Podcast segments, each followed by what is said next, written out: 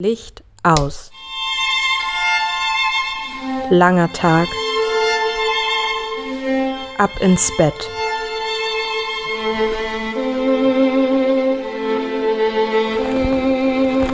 Schön in die Decke einmummeln. Und Weckerstellen nicht vergessen.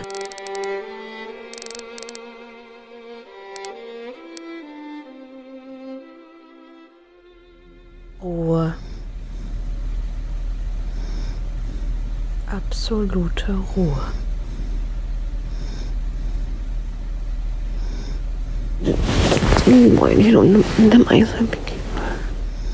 Sprechen im Schlaf.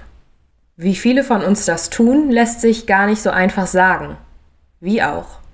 Wir kriegen es ja selbst nicht mit.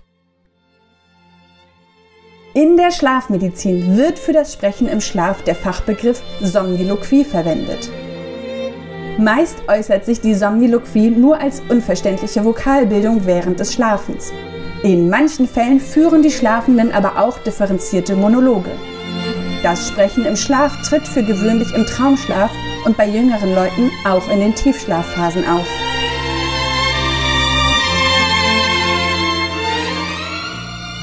Schlimm ist das nicht, erklärt mir der Somnologe und Leiter des interdisziplinären Schlafmedizinischen Zentrums der Charité, Professor Dr. Med Ingo Vize. Das Sprechen im Schlaf wird erst zur Schlafstörung, wenn man nicht nur spricht, sondern sich auch bewegt oder sogar aufsteht. Das bloße Murmeln oder Artikulieren im Schlaf ist schlicht ein Ausdruck des Träumens. Aber wie kann man herausfinden, ob man im Schlaf spricht? Praktisch jeder, der nachts spricht und der Partner oder die Partnerin bekommt das mit, kann tatsächlich mal fragen, sag mal, ist dir schon mal aufgefallen, dass ich immer dann spreche, wenn ich vielleicht einen Schluck Alkohol zu viel getrunken habe oder wenn ich die Nacht davor habe ich miserabel geschlafen und jetzt hole ich am nächsten, in der nächsten Nacht den Schlaf nach? Oder spreche ich nur im Schlaf, wenn ich ein bisschen Fieber habe, wenn ich mal krank bin?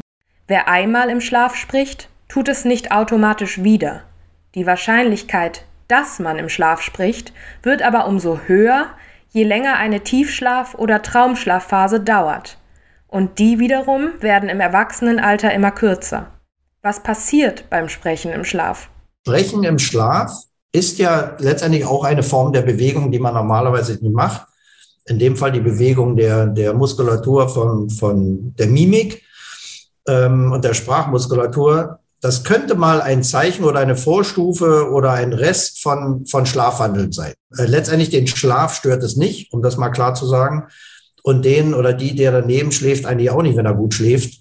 Und falls doch, kann es eventuell unangenehm werden, wenn man gerade dabei ist, die kleineren und größeren Geheimnisse auszuplaudern.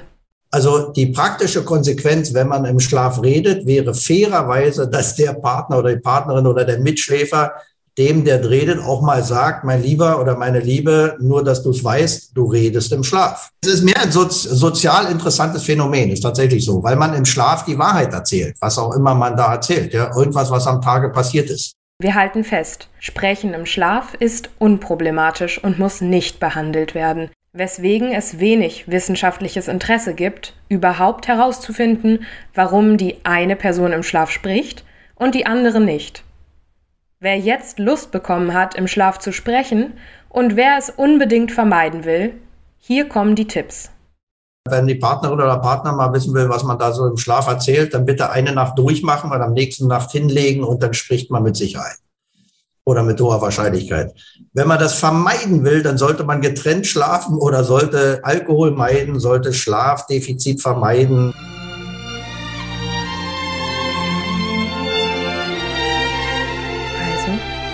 Bisschen habt ihr es in der Hand.